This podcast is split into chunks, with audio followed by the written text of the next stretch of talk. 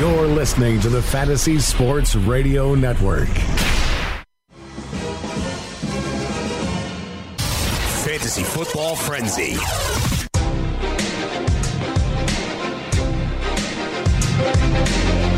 Fantasy Football Frenzy on the Fantasy Sports Radio Network. Corey Parson, the fantasy executive, Tony Sincata, talking fantasy football. There is no offseason. We do it 365 right here on the Fantasy Sports Radio Network. Tony Sincata, my man, what's going on with you? What's going on? We're absolutely getting it done, man. Fantasy football. We've got everything going on in the world the NFL as the scouting combine's happening and everybody's trying to uh, take care of their future. Yeah, it's important that you take care of your future, Tony. Spend a lot of time uh, earlier on talking about the scouting combine and all the good things that take place out there and the good information and stuff while you have the underwear Olympics taking place. That's what it is known as, Tony. That's what we call it affectionately, the underwear Olympics. Are you a fan of this? No, I'm not a fan of watching it because I feel like we're intruding on something we're not supposed to be watching. uh, but it does provide us with a lot of topics. To, uh, it does. It did. It did. It gave us. A, it does provide us with a lot of topics, a lot of things to talk about. So we'll dip into a little bit of the stuff that's going on out there in Indianapolis, Indiana. But Tony, I want to spend a little bit on this first segment talking about some of some some of the things going on in the NFL from an off the field standpoint, particularly this uh, growing beef with uh, Jerry Jones and Roger Goodell. Yeah, that's a little crazy situation here. It seems very petty at this point. It does seem, I agree, Tony, it does seem very petty because it's like some of these certain things are information that really is, it's, uh, you got this thing with him uh, suing him, and it's like, you know, for this $2 million to recoup for Ezekiel Elliott and then him having to lawyer up when Jerry Jones said he was going to take him to court. I mean, I understand you can do this by the rules, and the owners, the other owners did vote on this, Tony. But do you think that this was uh, Roger Goodell and the other owners trying to send a message to Jerry Jones, and do you think it was warranted? Um, no, it's not warranted. I don't know what they're trying to do, right? Because as far as I know, right, they never went to court. So what do they have lawyers' fees for? And like all of their lawyers are in-house lawyers. What they do, so yeah, I was told this week that in cases like that, they will need that they do go to outside counsel for stuff like the Ezekiel Elliott and things like that. Yeah, but they didn't. He never took them to court. So how can you get money for something that didn't happen? I guess they was lawyering up Tony, so I guess they had to pay retainers or whatever the case may be. Yeah, this but you very stupid, that right? Over a threat, right? Yeah. I mean, if you never actually went to court and nothing was ever done, you're you're going to you're going to sue him over conjecture. Yep. And then this week, right? all he did was write a letter. That's all they did.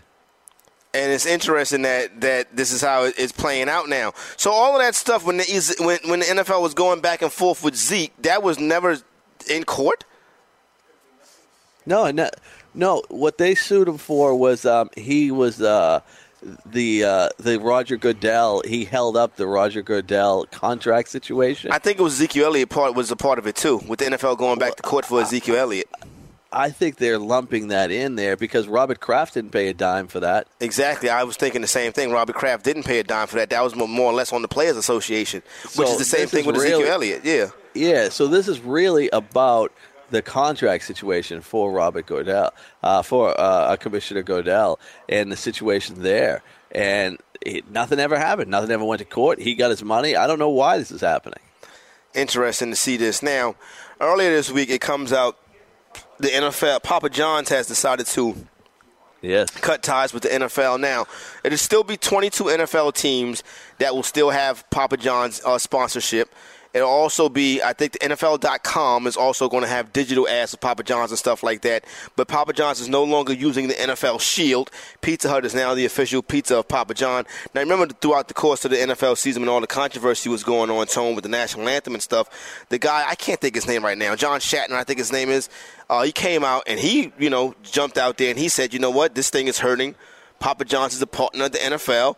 This is hurting our brand being attached to the NFL and this thing that's going on with the national anthem is not a good look. And everybody thought, you know, Papa John, you go ahead and sh- shut up and mind your business. You ain't got nothing to do with this. You feel what I'm saying, Tone? Yeah. Come to find out, Tone, you know who it was that put Papa John's up to this uh, battle with the NFL? Who's this? Jerry Jones. Jerry Jones got on the Papa John's bandwagon. Jerry's trying to be a rebel rouser. Yeah, Jerry's looking to rebel rouse. So it's it is serious this situation with Jerry Jones and Roger Goodell. Obviously, Goodell gets his contract. He's got the big uh, bargaining coming up in 2020. Uh, is that 2020 or 2021 when the NFL and NFL and the uh, Players Association they go back to the table? Uh, that will be Roger Goodell's job is to get the NFL the best deal that they can get. Obviously, DeMaurice Smith and the Players Union, obviously they're trying to get a good uh, deal for themselves also, which in some of this franchise tagging and stuff like that. Sometimes, Tony, I think DeMaurice Smith is on the NFL side, not the player side. It seems like that. How is he still there? it's amazing, isn't it? Right? So how many people Yeah. are doing bad jobs right now and continuing to hold on to them? And they make a lot of money, right? Yeah. And they're in the National Football League, like it's an insane business. But it's I don't know anyone that thinks the NFL Players Association has- done a good job in the last ten years. Yet the guy's still in charge. So there you go, DeMaurice Smith. Now this latest situation with the uh, um, with Jerry and the NFL, Jerry's clearly going to lose this one, Tony. Do you think he has any leg to stand on to try to get back at the rest of the owners and Roger Goodell? I mean, he is Jerry Jones. I think uh, when you get older, you just don't give a shit about anything. and I think Jerry's at that point in his life. I've got the biggest stadium in the league. I've got the number one attraction in the league. Uh, what is some idiot in Carolina going to tell me? Uh, some non-American in Jacksonville. I mean, that's how he feels right now. I could see him like, I no, I don't think it ends. Yeah, I think the beef will continue on throughout the course Like the he's turning to Al Davis, right? Al Davis. Oh, he really is. life. Yeah. Yeah. He really has turned into Al Davis. That's that's definitely the road that he's going down. Uh, this week, the competition committee once again, Roger Goodell trying to troll Jerry Jones and the Dallas Cowboys. They come out and released uh, statements saying that Calvin Johnson uh, play and Dez Bryant's non-catch, both of those plays, Tony, should have been catches. So we see a situation where this didn't have to be announced now, Tony. This is you're taking a fan base and you're rubbing this in his face. So, but what does that mean that they should have been catches? Does that mean going forward that those plays are catches? going forward, those plays should those the, going forward plays like that will be deemed to catch. And the NFL competition committee, when they re, when they reconvene for their next meeting, they are going to one of the priorities is going to be fixing this NFL catch rule. I can't wait to see the ruling, and then how it's worded, and then you still have to uh, figure out what the interpretation is because the rule was never changed prior to Calvin Johnson Nope. and, and the Dez Bryant situation. It was interpreted incorrectly, but everybody else went went along with it for years. Exactly, Tone. So I don't understand how the officials started calling it like this in these more recent years. Another interesting piece from the competition committee that's something they're going to discuss and, and look at, Tony, is the pass interference, the spot foul on the pass interference. Yeah. Obviously, NFL is reactionary. You saw the, the AFC Championship game, real bad pass interference call on the Jacksonville Jaguars towards the end of the first half. That f- penalty put the New England Patriots inside the red zone. Nate score like they do before the half. Kind of changed the balance of that game a little bit, not a whole lot, Tony. Where are you standing at on this? The 15 yard pass interference or the spot foul? I think that unfortunately you need both, and I think that in that type of situation it should be a 15-yard penalty. Um, but we can't use the pass interference as an advantage to the defense. And what can happen is if you use the 15-yard penalty and you have a guy like uh, Tyreek Hill below pass you, you just tackle him. And then you know you get the 15-yard penalty, and it could break up a touchdown. It's got to be like the kind of the NBA, where if you have a breakaway and you get you get hit there. So I want to leave it up to the uh, referee to have a flagrant pass interference and a pass interference with the 15-yard penalty be the pass interference and a flagrant to be the spot of the foul. That's that's you're pretty pretty sharp. Jake, your darling kid Jake Seeley said the same thing. Tony it should be like the NBA with the breakaway, uh, with the uh, the breakaway foul play. The um, so I think that's what it's in, end up going to be happening. But I was talking with those guys, Joe Lisi and Rich Cirminiello last night, and they were like that. You know, that's the way the college does it. They, they think that's the best way to handle pass interference. Uh, Cirminiello specifically said he doesn't think it should be a 50, 60 yard penalty. That's not a good look. And a lot of times, these corners, when they do get beat, they don't just go down and tackle the wide receiver. They don't because they're college and they they're new at it. These professional guys special athletes. And plus, Cirminiello and uh, you know, Lisi, they do a good job, but come on, they're the biggest homers in the world. Everything in college is better than them. You think so, huh? You think Cirminiello and Lisi can be called uh, homers? Then they're Oh, college yeah. football homers. They're college football homers to the T. Uh, they probably think, uh, you know, uh, the the uh, one foot in bounds is better than two. I'm a two And, feet uh, guy, Tony. I'm a, two, I'm a drag. I'm, I'm, a two drag, feet guy too. I mean, one foot. I mean, come on, are you kidding me? Amateur hour right there, Tone. Yeah, yeah, yeah. You know, I do like the bands though. I like the band at halftime. The last college football game you've been to, Tony?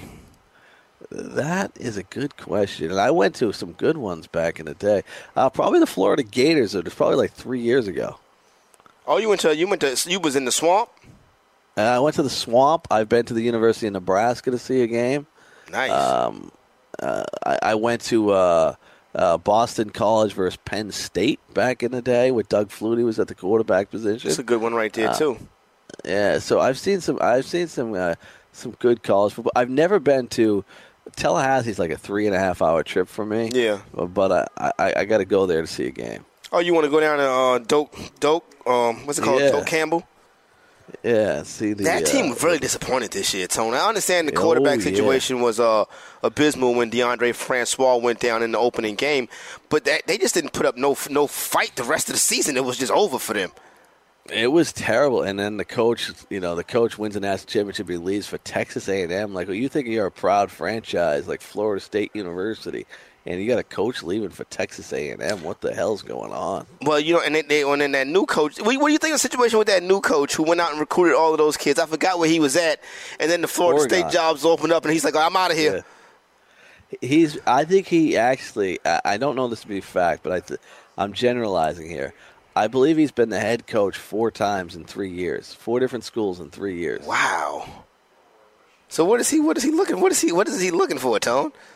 I don't know, man. Money, I guess. Money, well, money, yeah, money, yeah. money. But you figure he was still getting these big time college jobs. I mean, what is what is he trying to do at this point? That's crazy Uh, because now you got the kids are not going to trust him. But he's supposed to be a Yeah. Florida State guy, though. Yeah, but I don't know, man. It seems like the kids, everybody, like we all think that, but it seems like they all get there. I mean, we used to have the same situation with Nick Saban leaving job from one job to another, and he's done all right. No, he has done. He wins all the championships. Yeah. So uh, I look at that. I'm saying, man, oh, uh, there there is a college football is a very interesting. There's too many teams uh, now, and I hate how they keep on um, they keep on um, changing the conferences. I would like to get some st- stability there. You know, what was crazy is uh, uh, this week. Speaking of coaches. Uh, we had the University of San Diego's men's basketball coach get him in a situation um, that he's probably uh, not liking. Uh, the police came and found a uh, woman uh, in his hotel room with some bodily injuries, and uh, she said she was uh, held against her will. Yeah. And he's married and has two kids. Oh That's boy, not- he's going to be in trouble for that one, Tony. he lost his job and maybe lost his wife. He's probably going to lose his wife too. yeah. He held her against her will. That's not. That's never a good thing, right there, Tone. No, no, no. That's uh. So that's Remember Jim Brown did that? Jim Brown. He did. He didn't go to jail. No, he didn't. That's different back in those days. I mean, it's still obviously it's terrible what he did. You know what I'm saying, Tone? But he was like, "I'm Jim Brown, whatever." Do you think he helped Ray Rice out? No, after, no, like, no, no, no. I, I think Jim Brown has well uh, changed his, his tone and his reputation since then. No, I mean, did, do you think he counseled him? I don't think so. That was a nasty situation with well, with Ray Tone. Um, Ray Rice, people still thinks he can play football. Did you hear that? I thought he could before. I thought, you know, I thought it was a weird situation because he was on the downside. Like he had a couple bad He had the hip injury. incident. Yeah, and so I thought he could be like maybe a third down back. He probably, if he didn't have that incident, would have still been playing. He wouldn't have been as effective as we once knew Ray Rice. And and and now he's uh, hanging out in the Fantasy Sports Radio Network television studio. he is. He was on. He was on with Carton one night. Oh, I didn't know that. Yeah. Shout out to Ray Rice. That's my man. I, I was a I was a uh, I, my, my best fantasy football team ever, Tony. My run my starting running backs were Arian Foster and Ray Rice. Ooh, Arian Foster, man, you talk about fantasy gods. When he was uh, on his game, he put up some insane numbers. He was the best in the business when he was on his game tone. And the thing about it that was so uh, kind of you know hurtful to see, with like he he went from being the the the the fantasy stud to being a guy that was like. I remember one time I did was doing the NF, uh, F, uh, FFWC main event tone and I had the ninth pick in the draft and I'm watching Arian Foster fall to me and I'm like God you almost you can't pass him up at nine but you're also sitting there saying to yourself you know if I take this dude he's going to get injured. What do you think happened Tone? Might have played three injured. games for me. Yes. There are certain guys that never work out well and uh, every once in a while we have to keep going back. Yep. And it gets a little crazy. Fantasy Football Frenzy right here on the Fantasy Sports Radio Network. So we kicked off um we kicked off uh, the um the Trendsetters draft is back up and rolling again, Tony. So I went back on the clock for y'all the second half of this draft and um had some pretty interesting results. You um what do you think of Duke Johnson? Um I took Duke Johnson in one of the picks, right, Tone? And my partner Andy Saxon and I we were discussing it and I was like, man, I'm kind of worried about Johnson because I feel as if Duke is a player – that um benefited this past season off of the inaccuracy and the short passing game that uh, DeShone Kizer specialized in. And I think if you get a real quarterback in there, Duke Johnson can lose a lot of that value. I see the NFL game though is all about getting the ball, getting the ball quick. He did line up in the slot in games last year, so I think you know we were talking about last night Tarik Cohen and his situation, how they're going to move him all over the offense. I think you're going to see the same thing with Duke Johnson. And if you're getting him as late as I've seen him go in drafts, I mean, right now he's the only running back on the depth chart. Um, I think that you're going to get an opportunity to get seven, eight carries a game, five or six uh, catches, double-digit targets. I like him a lot. I took him, Tony. We took him as the 24th running back off the board. Yeah, I I could see him going right around going around there. Um, it PPR leagues. Before would, hate would to you go take him on, earlier would, than that. Would you would you take him on Tevin Coleman? I would go Tevin Coleman. You, yeah, I, I, I, definitely. Now, Tevin I Coleman was Duke his 22nd running back off the board. The 23rd running back off the board was Chris Thompson. I and I was like, if Chris Thompson just went, now's a good time to go ahead and jump on um, What's your boy name? I just said this. I can't remember the dude name. Uh, Duke Johnson. I'm sorry. I'm doing yeah, a lot of radio today, Tone. I think Duke Johnson has a greater upside, uh, but Coleman's a safer play. Okay, there you go, right there. Off and running fantasy football frenzy on FNTSY Radio. When we come back. Uh, took a wide receiver in the next round of this draft. To discuss that player and where he could end up at this fantasy football frenzy. Did you know that you can listen to this show live on the award winning Fantasy Sports Radio Network?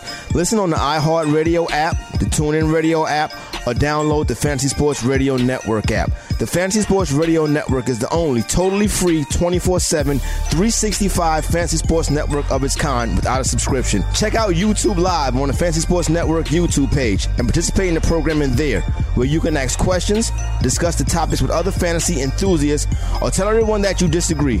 Call into your favorite show and ask your question. The number is 844 84 FNTSY. That's 844 843 6879. The Fantasy Sports Radio Network, your free fantasy source 24 hours a day.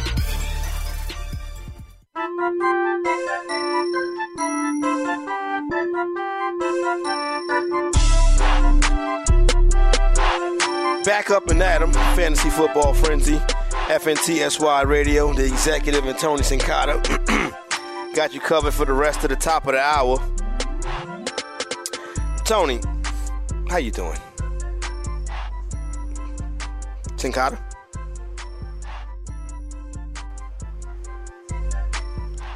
May have lost Tony Sincata. Oh, there you go, Tony. Hello? Yes, oh, we are all ready. I thought I lost you for a minute, Tony. You know, every once in a while people get lost, but they're generally not far away. you're, you're right, Tony. You don't have to put out a flyer. Tony Sincata missing five hundred dollar reward. No reward needed. I'm just. I'll be back. I just need a chance to get away. Tony, have that situation where you got to get away. Sometimes you do. Sometimes you do have to get away, Tone. You just got to break down and take some days, some time for yourself. Self time is there. Self pleasure is uh, something we try to avoid. You have to. It's it's a misuse of those powers. Yes. That's what I was taught in uh, in parochial school. They told me that you'd go blind. Same that I heard that also too. I haven't yet. I, I bought some. I got some old wooden pencils in case I do. oh man, Tony. So everybody in this draft is talking about uh, this running back, uh, Barkley. Put up 29, 225s on the bench press Yep. today. I think that ties the running back record. People obviously last they remember from college football is the two Georgia running backs, Chubb and Michel. Michel, everybody's comparing him to Alvin Kamara. He's going to be a big thing. Chubb obviously comes out that lineage of Georgia Bulldog running backs. Guys like Todd Gurley, Knowshon Moreno. I feel like I should name somebody better than Knowshon Moreno tone, but Todd Gurley, Herschel Walker come to mind uh, right away. Uh, what was the dude? Garrison Hearst. Well, Oh yeah, there's a yeah. Garrison Hearst, Georgia one. Bulldog running backs. They have a, little bit of a lineage. Nick Chubb, more built like solid style running back like those backs. Sony Michel, one of the newer type backs like Alvin Kamara. But Tony, nobody nobody's talking about Derrius Guice. And people have kind of yeah. forgotten about him. He, but you, when you look at the dip in his production this year, it was stark. That's a crazy French uh, that LSU team, and that, that tells you the college sports. I'm calling them. You said it's a franchise but Tony, it might as well be. It is a franchise, Yeah, uh, based on all the news that's out there, right? Uh, that kid, though, I, I think he's. I think NFL though he's going to go early in the second round, so I think he has an opportunity to. Uh, uh, there, another Georgia running back that we didn't mention was Rodney Hampton. oh, I didn't know Rodney Hampton was a Georgia Bulldog. Yeah, and the other one was a guy that's uh, career ended too early. Robert Edwards, uh, rookie of year for the New England Patriots. All right, so Robert, I remember Robert Edwards. I didn't know he was a Georgia Bulldog. They have a lineage at that position, Tony. So it looks like they know what they're doing when it comes to drafting these guys and um, getting them to the NFL. Obviously, the running back position key in that in SEC country. Now with Guice, Tony, big dip off in the numbers. Of, uh, did- my, our college guys, Joe Lisi and Rich Cirminiello, they said that the whole offense, the offensive Yeah, line, yeah, the whole that the whole offense was terrible, and, and, and Guice really couldn't do nothing. Guice is coming into the NFL with a mentality that he's going to be punishing defenders. Tony, big bruising running back like that. Who you think is the second best running back in this class? If you had to, if you, if you were a general manager, not from a fantasy standpoint, from a general manager standpoint. You know what's crazy is that he's one of these Darius guys. He's he's one of these five eleven, but he's like listed at two twenty, could be 230, 240. Um, I would think it's this guy right here, and I think he has an opportunity. Like I said, this LSU offense was terrible uh, this season, but prior to that, uh, as a junior, he put up thirteen hundred yards rushing uh, in twelve games. There, he averaged seven point six yards a carry. Um, I would go ahead and take a look at this kid. I would too. I think I agree with you. And then I think Michel and Chubb come behind uh, these two gentlemen right here. Obviously, there'll be some moving and shaking as we move through the combine process. And Here's the thing stuff like with that. those Georgia backs, right? It- It almost gets to the thing if if either one of them were that good, why didn't they stay on the field and why did the other guy get a chance to play? I, you, you, I think I think you could see the situation where both of them were so good that they had to get both of them on the field, Tone. But much like the Saints with Ingram and Kamara. Yeah, but you just don't see in college football. You don't see it too often. Yeah, I, I agree. But do, do you think that are you are you are you suggesting that that they're not as good because if they were if they were one of them would just take the job and run with it? I that's kind of what I'm thinking, and I seen them both look very good at times, and then I see them, you know, the other one make the other one not get in the game at times, and them going with the hot approach a lot when they're at Georgia. Um, they did play some games, you know, that were clunkers, and they both get an opportunity to go off. Uh, but in that game, uh, I believe it was the second half that we didn't see. Um, we didn't see Chubb in the second half of that game against Alabama. No, we didn't see a lot of Chubb in the second half of the, of the, of the national championship game. But Michel was was playing too well at that point, Tony. Right, that, and Yeah. that's the thing is like you know uh, that's the only thing I look at and say, you know, these two backs are good, but how good are they when you know one guy doesn't take? Can you have two guys that are first round backs on the same team? We just don't see it that often, and that's why I would lean towards the LSU running back. And what about uh, the Auburn running back, on Johnson? He's been banged up down the stretch. Obviously, last time we saw him, the game versus um, UCF, He didn't look good at all in that game, and also the game against Alabama in the national championship game. He was bang. I mean, excuse me, in the SEC championship game, he was banged up in that game also. So. Uh, I think we want to get some hands on him medical medical wise, Tony. But when, from what I've seen on the field, he's just as good as the rest of these backs. Yeah, I, I remember watching their last um, home game, um, their last regular season game when they played Georgia. They, they Kerryon Johnson was amazing in that game.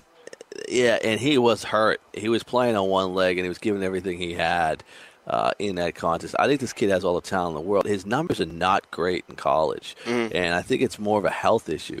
I mean, in, in his in his um, sophomore season, he played 12 games. He only rushed for 208 yards and four point uh, four four yards a carry. As a as his 2016 season, he ran for 895 yards at 4.9 a carry and then he only had 868 yards, but in seven games, uh, he had 15 touchdowns in those seven games. So he had some games, but he just hasn't stayed durable and put up some big numbers. Obviously, they're going to want to get some hands on him, those NFL teams. but he was he was so good playing hurt, and you could tell he was hurt. Yeah, he he's he runs like like people talk about people running like Le'Veon Bell. He runs like Le'Veon Bell. And there's one more guy that um, Elijah Penny. Uh, last year that when I was looking, I'm saying, man, oh man, Bryce Love. Okay. Uh, from Stanford. Stanford. Yeah. Yeah. And he was a little banged up at the season, but he put up some big games, and I liked him. And he's got to catch the ball in the backfield. He can run and do a little bit of everything. So those are some of the top running backs coming out. Now, when you look at the, these, these, wide receivers coming out, Tone, the one that jumps off the page to me is Calvin Ridley, the kid from Alabama. He looks like a different player than everybody else on the field when he's out there playing, Tone. You know what's crazy is that uh, when I, I think of Alabama wide receivers, and for whatever reason, because of Amari Cooper, I guess, I think of them like, uh, are these guys overrated because they're playing in Alabama? But they don't really have great quarterbacks they at the don't. University of Alabama. With all this winning they've done, right? They don't have great. Um, they don't have great quarterbacks, and yet Amari Cooper actually has not had a bad career. We just look at him from a fantasy perspective and we say, oh, you know what, we're gonna, we're going to look there. And of course, Julio Jones came there, came out of Alabama. Um, he has an opportunity uh, to go and look at that. And the number one wide receiver of all time during is there was Amari Cooper. So this is a team that's put up some big, big numbers at the wide receiver position. Really, it's going to be interesting to see what team he goes to because I think he could surprise people and go anywhere from the fourth to the twelfth pick. Well, you think he can go as high as four, Ridley, huh? If you're looking at some of those teams right there, right, that are in top of the draft, and you want and you didn't believe in there's a certain teams that won't look, at a running back situation. Like if the Giants don't pick a quarterback, like there's all this talk about Eli Manning now, like how great they think he is. If they don't pick a quarterback, what are what are they going to draft? To trade trade down and try to stockpile picks and rebuild the offensive line and the linebacker core. That's what they should do, but I don't know if that's not splashy enough. That's that that seems like what Gettleman would do, though. take take the wide receiver there. Uh, Indianapolis, if you got uh, a situation with if you feel Luck's back. Uh, they should have picked an offensive lineman for the last five years, and they haven't done it. Why why um, do it now? yeah, why not put a wide receiver on the other side of T.Y. Hilton and go from there. Denver won't pick him. I don't think Tampa Bay will pick him either. But the Tampa Chicago Bay Bears, needs a running back, eight. but I don't think they go for a running back yeah. that high though. Chicago they, and Chicago San Francisco, both spots he could land. And the Baltimore, where the Baltimore Ravens at? At eleven? Uh, the Baltimore, they're outside the top ten. As the Raiders oh, yeah. are, uh, uh, Raiders are at nine. Miami Dolphins are at eleven. That could be a landing spot too. With uh, if they do lose um, Jarvis, Jarvis Landry yeah. there. I, I, I, I don't think Ridley. I Ravens think, are at 16. Yeah, Ridley's not going to be there for the Ravens. Uh, I, I don't think Ridley gets past. Um, I don't think he really gets past Baltimore. I mean, not Baltimore. Uh, Chicago. I don't think Ridley gets past Chicago. If they, I mean, if not, what is Chicago doing? Kevin White was a tremendous flop. I couldn't. Who is the rest of the, the Kendall Wright? Tony, they, they gonna go to war with Kendall Wright? Uh, yeah, they don't have anyone else uh, there. That there's no way they can bring back Kendall Wright. I don't think they have any receivers. They got to hit the free agent market and and hit the draft. There you go, right there. So they are on the clock. need a guy like Cooper Kupp. Cooper Kupp went in the seventh round of this uh, NFFC Trendsetters draft, Tony. Uh, looking like the Rams' number one wide receiver this year, caught over six, caught close to 70 balls in his rookie year. You think that number goes up in 2018? Is he? Yeah, the, think is he? Is he? Is he the number one wide receiver in that offense? Uh, you know what? I'm going to give Robert Woods that. I just, Nice. you know, I was skeptical of Robert Woods, but he had some talent coming out of college, and maybe he's just in the right system because even uh, when he came back after the injury, he picked up right where he left off. He really did. But Cooper Kupp's going to be be a guy that uh, he's he's going to improve this year again, and he'll be another uh, guy that could get you 75, 80 catches in that offense. I think Robert Woods will be the home run hitter. Yeah, Robert Woods went in the fourth round of the Trendsetters draft, Tony. I was like, wow, it's a big jump up the board. That's uh, people believing, man. Mm-hmm. They're believing. Really into Jared Goff and uh, Sean McVay and that offense out there. Some uh, Julian Edelman goes off the board in round seven. Tony Danny Amendola is a important part. It's crazy to say this, but Danny Amendola is an important part of what the New England Patriots do. You think Edelman and Amendola are back next year? I think Edelman is, but it's looking like uh, Amendola's got some offers um, from other teams, anywhere from three to five million dollars. And uh, you know, the one thing is, the Patriots don't pay top dollar for anyone, so I, I can't believe that he would play anywhere else. But uh, it looks like it could be the end for Danny Amendola. looks like that way uh, as well. He might be moving on to a less a situation where the team may be less, but his money will be more lucrative as Danny Amendola looks to push towards. He's only the. got one more contract. You in about to say probably, this is his right? last contract. Yep. So you might as well go ahead and get it now, right, Tone? Got to make that money, man. It's it's a very short window in your career. Yeah. After Edelman, after Edelman goes, Tone, the next wide receiver to go off the board is Will Fuller. Will Fuller was beasting when Deshaun Watson was out there. I didn't think he can do it. Like he was catching one pass a game, and that pass would happen to be a touchdown, kind of like on a Tyreek Hill type run from two years ago. But I'll be honest with you, Tony. I'll take a couple cracks at Will Fuller this year because I don't want to be left out.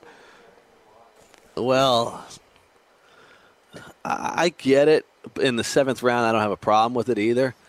But I don't think we should go crazy on Will Fuller. And people are going to look at his numbers with Deshaun Watson and fall in love. Mm-hmm. Uh, but the reason I can't fall in love with Will Fuller at those numbers is that he did a lot where it was almost perfect football. And when I say that is that he didn't get enough targets, he didn't get enough catches to put up the numbers he put in, and everything just went perfect for him. Well, what happens when he doesn't convert those touchdowns? He gets tackled at the two or three yard line. He's just an Oh, average he's not. He's, he's, a, he's a donut, Dan Tony. He's a donut for fantasy. Yep, he, he, he's not, and he was a donut for fantasy when Watson left. You might as well have cut him. Yeah, As soon as Watson sev- got hurt, you might as well have cut him at that at that moment. You could have cut him. the seventh round, I have no problem with anyone doing that, but I would not uh, be taking him much before that. Uh, Pierre Garcon and Sterling Shepard close out round number seven of the NFFC Trendsetters. Garcon lasting around, lasting to the 36 wide receiver off the board, with you know come back healthy with Jimmy G next year. Um, that's in, that's good value right there. I think so too. I think that if they don't sign another possession receiver, I mean, he has big. He'll have big receiving numbers. Uh, Marquise Goodwin, of course, uh, has had some concussion issues. We don't know what his status will end up being. Um, the other one, though, is very interesting um, because where does he end up? Who's that? Sterling Shepard. Where does he end up? Does he play wide receiver two, or does Brandon Marshall come back? And how much does he get? Does Sterling Shepard play out of the slot? Like, I think I Brandon think Marshall comes back have- and, and, and Shepard's in the slot. and if Shepard plays in the slot, you would think that would be better for him than being the number two wide receiver on the outside. I, I yeah, I, I agree with that. Obviously, you get more looks from Eli Manning if you're playing in that slot.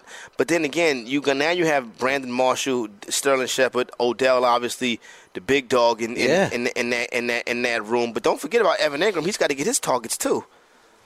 Yeah, and I'll t- well, I'll tell you who's going to lose it. To Brandon Marshall won't get the targets that we expect. You think that's who it's gonna be? a guy that Yeah, he's a guy I won't even draft. We looked at these guys and we talk about all the time these bigger wide receivers and how far they fast off, how far they can fall off. I think he's done. He's just collecting some couple more paychecks. I don't blame him though if he is doing that. New York Giants give it to him. Go ahead and go out there and get that Brandon Marshall. Try to stay healthy and transition into a second career after your playing days is over. When we come back on the other side, got some more talk about this these college this college class. Also want to discuss some more of the NFFC trendsetters in Rob Gronkowski. Will you see him in 2018? It's the Fantasy Football Friend. Have you ever wanted to have a fantasy expert in the palm of your hand? Or better yet, in the pocket of your khakis? Well, check it out. Now you can. It's the Fantasy Sports Radio Network app. Download it now to your phone. We promise no weird viruses, no strange tracking things, just 24 hours a day, seven days a week of pure fantasy knowledge dropping all over your head. It's the Fantasy Sports Radio Network app. Stop being a weirdo and streaming it online. Get it on your phone. Take it with you everywhere you go.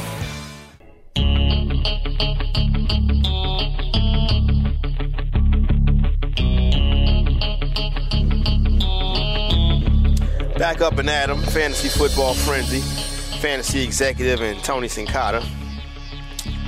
Talking fantasy football with you. Combine going on out there in Indianapolis. Probably next week, see if I get my man Emory Hunt. He's out there at the combine.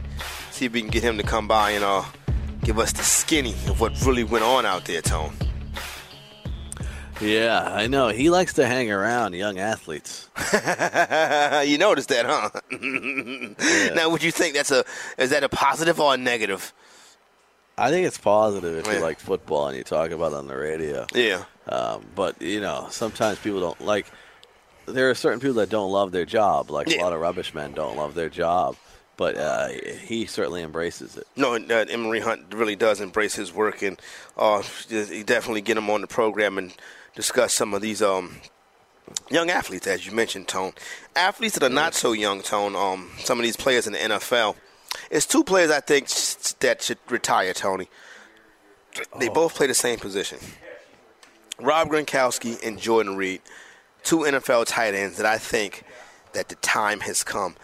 We're starting to hear rumors now, Tony, that Rob Gronkowski was actually thinking about retiring in training camp this year. Yeah, and the problem is, is that when you have that, that thoughts running through your mind, a lot of people question of whether you should be actually out there competing in a game that is so violent and so dangerous when you have one foot out the door already. Uh, but he put up good numbers. He played well, and of course, then he has concussion issues, uh, and he takes a shot in the playoffs there. And uh, he has some opportunities. It seems like uh, being the charismatic individual he is, uh, to, to uh, go ahead and do some other things where you know, they don't have guys 270 pounds trying to knock your head off. No, you don't, Tony, and that makes a big difference. If you was him, what would you do? Take, considering your uh, finances, would, his, your finances, your status, your yeah. social status, what would you do? I think I, you grew up and you wanted to be a player. Uh, the one thing I would probably do is I never don't want, want to play for any other team because in Boston right now I'm as popular as David Ortiz, and I could always make a living just hanging out – in Boston and doing social events and things like that. So I think it's important to end his career there. I would probably play one more season and try to go out on top. Yeah. I, I can see that too. Um, if you want to take that route, but if I, if I, me myself personally, I would go ahead and call it quits. The man's a Super Bowl champion. He has a lot of, lot of, lot of social visibility. He's a guy that's very likable. People like him a lot. He's always out and about and around and stuff like that. I think Rob Gronkowski, if I was him, I would go ahead and call it.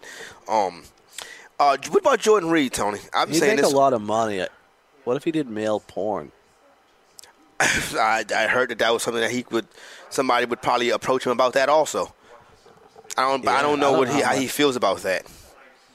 I don't and I don't know like I, I don't know in my life like who is the number one male porn. Oh, I guess it would be Ron Jeremy or um, or John Holmes. But I don't know how much money like they put it in the bank like when it was all said and done and and if that's where someone that he would be interested. I, have I've always heard that they've gotten that they get paid significantly less for their scenes. Yeah. So yeah. Same same work, that's, that's Tony. A, that's, that's that's discrimination. I would think it is. Yeah, that's gender discrimination. Like, the discrimination is weird, right? Because if people you can't discriminate yet. We don't see any sixty-year-old uh, cocktail wasters on, on, on flights. No, you don't. And nobody says anything. No. I don't see any overweight uh, Hooters waitresses. No. So uh, wh- when is it okay to be discriminated against, and when is it not? You see, that's a very tricky subject right there, Tone, because, like you said, sometimes some jobs are just for some people and it's kind of just accepted. You feel what I mean? Yeah, yeah, Like you can't have Bertha I mean, but be I- the stewardess. yeah. There's a lot of things. There's a lot of things that you know what. I think we're uh, we're we're missing the boat on in this country, and uh, nobody talks about it. No, but we're here to bring you all that information right there, Tone. yeah. So if you know any discrimination that's going on, uh, drop us uh, an email. I'm the Tony Sincata, and he's the fantasy exec. So uh, tell us if you've been discriminated on, and if you know people that do, because maybe we don't even know. There could be others out there. It could be. It's a it's it's it's a big vast community.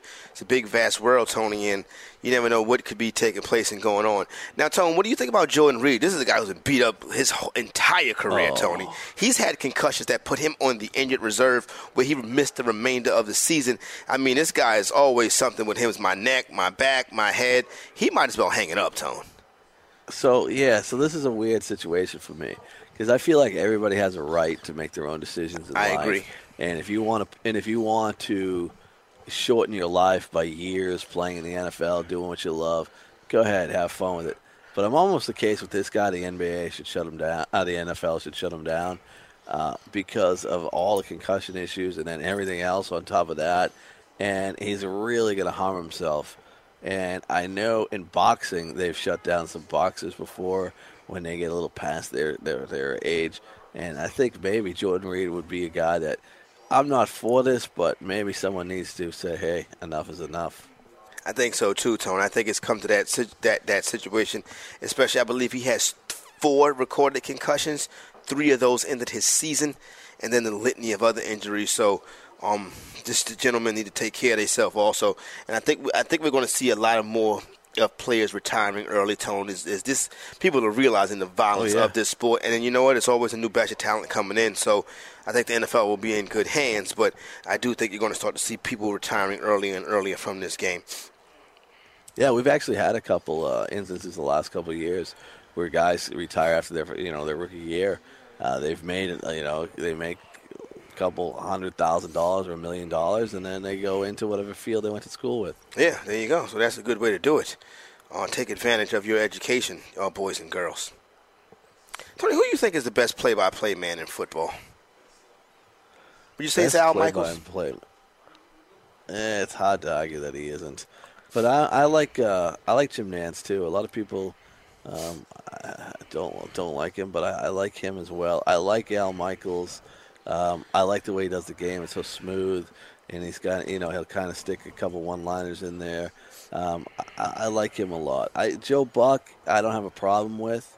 Um, a lot of people hate him, and uh, but I think to me it's probably Al Michaels. Yeah, Al Michaels been doing it for a long time, Tony. You feel what I mean? You remember? Do you believe in miracles? I mean, he goes all the way Yeah. back past before then, and now he's still banging it out and doing it now, Tone. So I think Al Michaels is probably uh, the one seed right now. I think Kevin Burkhardt is good too. You don't really get to hear him much. He doesn't get really the big national games like a lot of the, you know, like like the Al Michaels or the Jim Nantz or, or some of the guys on the number one team. But uh, he's definitely a guy that's in, is in that's in that mix. I'm a Mike I'm a Mike Tirico guy too. I think Mike Tirico, whenever he gets a shot to get out there, I think he does a good job with uh, the play by play. He's kind of he, you know he's not my favorite, but you know to be honest with you, Tony, nobody really seems to feel this way. But I'm a, I'm a, I like Joe Buck. No, I do too. I uh, I actually interviewed Joe Buck over Oh, at really? Sirius XM. Yeah, and I remember like you know I wanted to I- wanted to make my mark Mm-hmm. uh, interviewing Joe Buck and ask him something he's never been asked before, and I said, "Hey Joe, uh, do you like M and M's with peanuts or plain?" And uh, he goes, "Excuse me," and then I asked him again, Mm. and he uh, he went after it, man. He was a peanuts guy, uh, and he spent like three minutes answering the question. Look at that! Shout out to Joe Buck. Joe so he likes peanuts for all the people out there in his If M&Ms. you want to send him something, I, do you remember his pops, Jack Buck? I don't. Oh yeah, yeah, absolutely. You know what's crazy is when you think about some of these guys. Like I don't know if you watch any of the uh, Bill Walton situation involving him covering the college basketball games. People on Twitter get so mad about him. Like he's really high as a kite and he's on drugs. Mm-hmm. And he's talking about the craziest things, and every once in a while he'll talk about the basketball game. Fact, Much like what we're doing now. Says, yeah, his broadcaster said his his his, his like his uh his uh, play-by-play guy said, uh, "Bill, is this going to be a long story? Uh, we have a basketball game that's going on." and he goes, "Oh, we'll get right to it." Yeah, it was uh, it was amazing, and he's talking about the craziest things. In the middle of the, broadcast, he says, "I want to thank Jimi Hendrix for occupying this arena 50 years ago tonight." He said that in the middle of the broadcast, Tony. Yeah, yeah, like just totally out of context and throw it in. And I said, you know what? That's going to be me 30 years from now on the Fantasy Sports Radio Network. Everybody remembers his uh his uh the college football national championship from a couple of years ago, and he kept asking if the, if the black players were from Compton. Oh, you know what he said? Oh, this was this one's right up there. He goes, "This is so ridiculous. Whenever the coaches call timeouts, they bring the little chairs made for midgets out that are so uncomfortable to sit on. Only midgets could fit on them." And he he says, "Those poor players' backs. Get the midgets out here." he said that during the game. You know, you're, Yeah, you're supposed yeah. to refer to them as short stature people, Tony. Yeah, yeah. He Little people. midgets Yeah, you can't say that no more, Tone. Yeah, That's I know. I, was. Yeah. it- well, no, I'm not- saying it's offensive. But here's the problem with the midgets, right? Is the politically correct people have cost these people jobs. oh, like when you wrestling. were growing up, midget wrestling was a big thing. But now, oh, we can't talk about the midgets, and we can't we can't glorify them because they're little, because that's wrong. Well, so now they don't have jobs and they can't feed their family. Yeah. I mean, what's wrong with people? I know, Tone.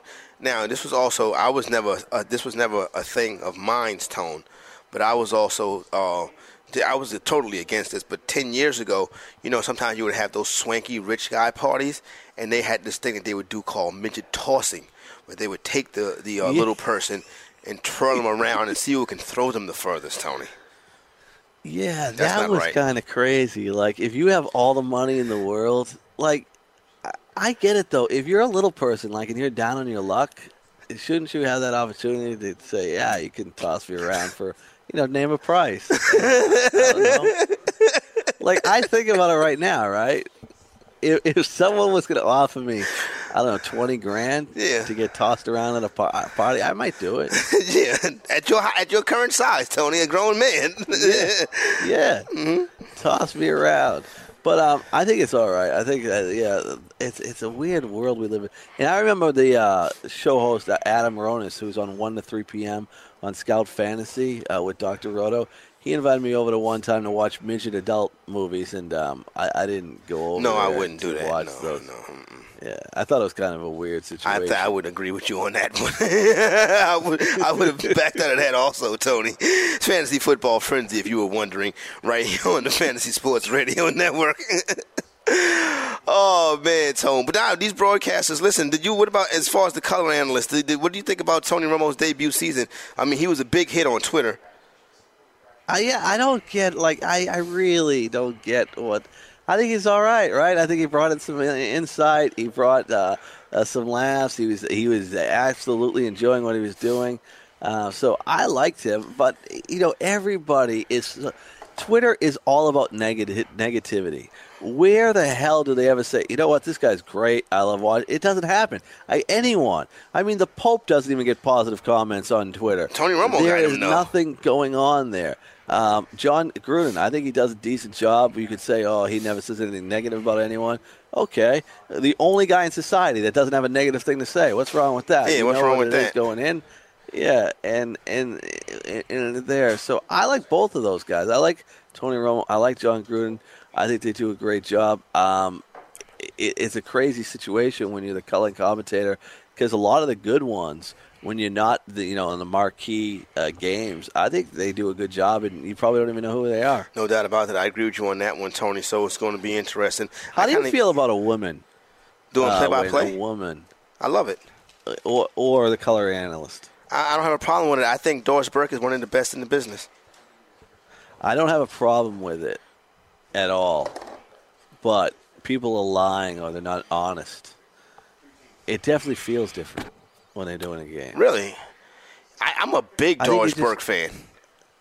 I think I think that when you when you hear, especially during football, Chris Spielman did college football with someone I forget who it was, a woman uh, on Saturdays a lot, Yeah. and it's just weird because you're so unaccustomed to it, uh, hearing a woman's voice in the broadcast booth, and the girl on Sunday Night Baseball. Uh, Fernandez, who works with Alex Rodriguez this year, Yeah, she's going to be uh, on it. Uh, yeah, this year. yeah, and Al, she was worked with Aaron Boone last year. Uh, she gets a lot of negative press on on um, Twitter, and I don't think she's bad at, at all either. And I think that it's just different when you hear a woman's voice, and I think some guys are not accustomed to it. Uh, but I don't think she does a bad job. I no doubt about that. Corey Parson, the fantasy executive, my man Tony Sincata. Like I said, I'm I'm definitely all for that. Thank you for listening to the fantasy football frenzy. One, one I want to. We didn't talk about no players this segment. I do want to ask you about one. Do you think Nelson Agholor keeps it rolling? Oh yeah, yeah, yeah, yeah. See, I think what happens here is that a lot of people uh, forget that we've been spoiled by some great wide receivers that came in the National Football League. If we go back three or four years and we go through all our materials, we would always say, "Oh, Year wide three. receivers in their third year is really where they start to get it," and that's what happened with Nelson Agholor. It was his third season. Did you see how many times he was targeted in the Super Bowl? I think he's their best wide receiver. I know Alshon Jeffery cashed in the money, uh, and, and uh, he's going to get paid, and he made some big plays down the stretch. But Nelson Agholor was the guy to get most of the targets, and Nelson Agholor made some big plays. One of the easiest prop bets of the Super Bowl was a Nelson Agholor catch total. It was at it was at I believe it was at four, and I was like, oh, we can hammer this one right here. Fantasy executive Tony Sincata getting ready to wrap up this latest edition of the Fantasy Football Frenzy. Make sure you catch the live edition coming up this Sunday afternoon at noon Eastern Time. We'll have some more results from the NFL Combine. Maybe we'll see if our guy Emory Hunt can come out and join us